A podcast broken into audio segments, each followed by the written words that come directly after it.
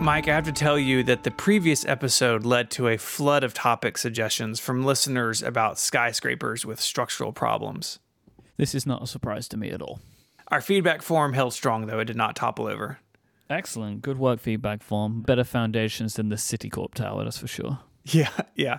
Uh, should we go to Boston this week? Why not? Today, we are visiting the John Hancock Tower, a 60 story, 790 foot skyscraper soaring over the Boston neighborhood of Back Bay. It was designed by architect Henry N. Cobb, whose resume included buildings all around the globe.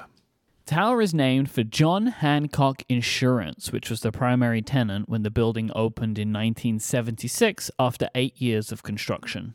As of 2015, the building is officially named 200 Clarendon after the insurance company moved out, but it's hard to shake the original name.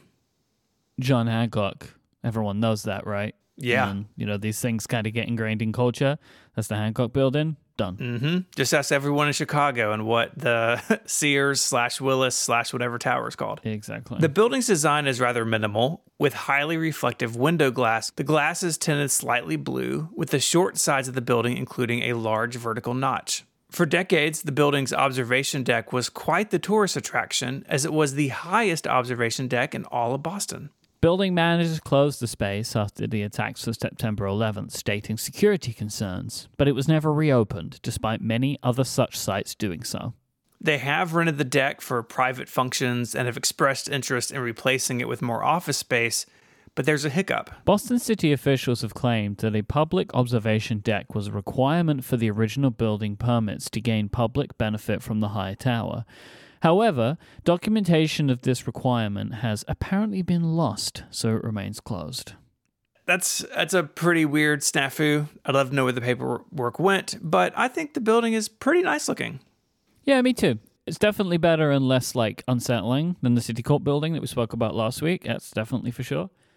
And if you look at photos of the building taken in the morning or the evening, though the glass in those notched areas, like it reflects the light differently than the longer flat sides. It's pretty cool. And like the Citicorp building, construction of the Hancock Tower included conversations about a church due to its proximity to Boston's Trinity Church, which was founded in 1733. That's pretty old for America. It and currently serves around 4,000 households.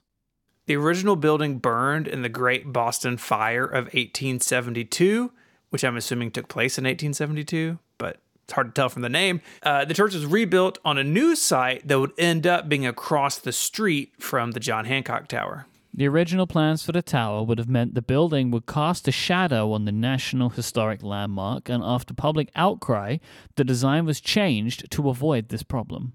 Sadly, that's not the last public outcry that would happen over this building. Dun dun dun. Foreshadowing. Foreshadowing. This episode of Ungeniused is made possible by Fitbod. When you want to change your fitness level, it can be hard to know where to start. That's why I'm pleased to let you know that Fitbod is an easy and affordable way to build a fitness plan that's just for you. Everyone's fitness path is different, which is why Fitbod uses data to make sure they customize things exactly to suit you. By using a powerful algorithm to learn about you, your goals, and your training ability, Fitbod will create a custom dynamic program based on your experience and any equipment you may have. This is all an app that makes it incredibly easy to learn how to perform each exercise. Superior results are achieved when a workout program is tailored to your unique body, experience, environment, and goals. Muscles improve when working in concert with the entire muscular system, so overworking some muscles while underworking others can negatively impact results. That's why Fitbod tracks muscle fatigue and recovery to design a well balanced workout routine.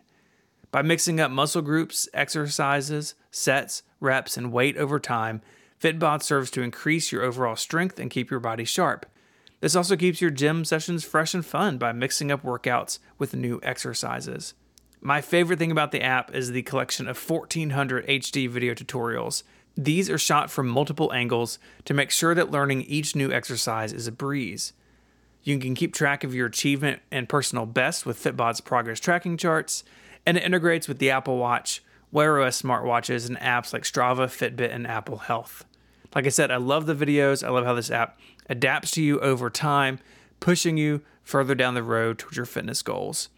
Personalized training of this quality can be expensive, but Fitbod is just $12.99 a month or $79.99 a year.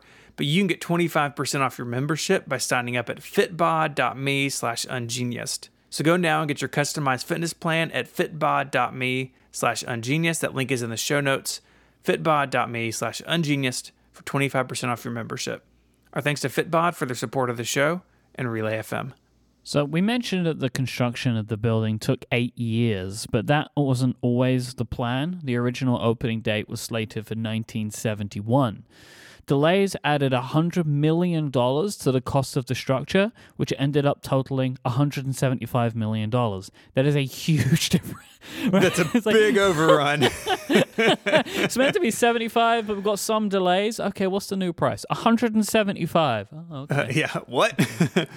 Problems with construction began almost immediately. During the excavation for the tower's foundation, temporary steel retaining walls were erected to create a space in which to work. These walls didn't hold up, they warped, giving way to the pressure of clay mud uh, and water and all sorts of bad stuff. This damaged underground utilities, sidewalks, and even that historic church across the street, which later won an $11 million case over the damages. Oh, but there was also the problem with the fallen glass panels. Yeah. This is what this building is known for, and it's real bad. Okay, so the exterior sheets of glass that cover the whole building, they measure 4 by 11 feet in size each, and they weigh, every single one of them, 500 pounds. Jeez. During con- heavy, heavy glass. During construction, many fell off the building, crashing into the ground below, leading to police closing off surrounding streets whenever winds reached 45 miles per hour or greater. Bad, bad, bad, bad, bad. It's terrible. Like as well, it's just like at 40 miles per hour, like you feeling confident. You know what I mean? Like, oh, 42 mile per hour winds today. Let me just go walk past the Hancock building. Let's go hang out outside for a while. Uh-huh. To address this, the geniuses over at MIT constructed a model of the building and the surrounding neighborhood to test it in a wind tunnel. These tests were not able to address the problem of falling glass, but they did reveal that the structure would twist under certain wind loads, leading to collapse. So this is a completely separate thing. We're gonna get back to the windows in a minute, right? Because now well, they don't seem like so much of a problem. One window every now and then. How about all of them at once? Yeah, yeah, it's it's not good. Fifteen hundred tons of diagonal steel bracing was added to the structure to stiffen it. And unlike what happened in New York City, they talked about last week, this was not done under the cover of darkness and secret. I guess that's the silver lining. You know, that's the one good part. Yeah, I guess so. Meanwhile, so all of this is going on with the structure. Meanwhile, the cause of the falling glass was found. It was a failure of the bonding agent.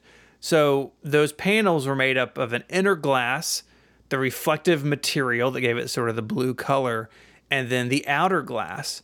Due to repeated thermal expansion and contraction throughout the day, this agent, this bonding agent, would grow stiff transferring the expansion to the glass itself, causing it to peel loose and fall to the ground. In October of 1973, with numerous pieces of plywood dotting their brand new building. There's great God. pictures of this on the Wikipedia page, by the way, like a picture of the building, and you can see these like different colors like dotted throughout, and they're all pieces of wood where there was once pieces of glass. Uh, uh, the architects announced that all 10,344 panes of glass, every single window, would each be replaced by a single paned, heat treated panel at a total cost of between five to seven million dollars. I'm assuming for all of them, not each. Yeah, yes, the collective price. Some expensive glass there, you know? It'd be way more than $100 million overrun at that I'm actually point. just opening Peacock. That would be, I think, fifty-one billion seven hundred twenty million dollars. At that point, it's probably not worth it. You know, Just, yeah, it's a lost cause. Uh, finally, we need to talk about the building's initial lack of a tuned mass damper. As discussed last time, this is a fixture designed to counteract a building swaying during the wind. after people on the upper stories complained of motion sickness, a damper was added to the 58th floor at the cost of another three million dollars. Is that one of those big pieces of concrete? Yeah, so the building sways to the left and that counteracts it. It's like springs and lots of things involved.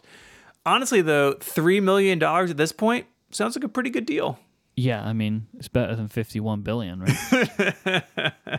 Our thanks to listener Jack for sending this in. If you want to read more about the John Hancock Tower or the Trinity Church in Boston, we've got links in the show notes at relay.fm slash ungeniused slash 193. There you can submit feedback and send in your favorite Wikipedia topic for consideration for a future episode. And until next time we become architects, Mike, say goodbye. bye bye. Bye, y'all.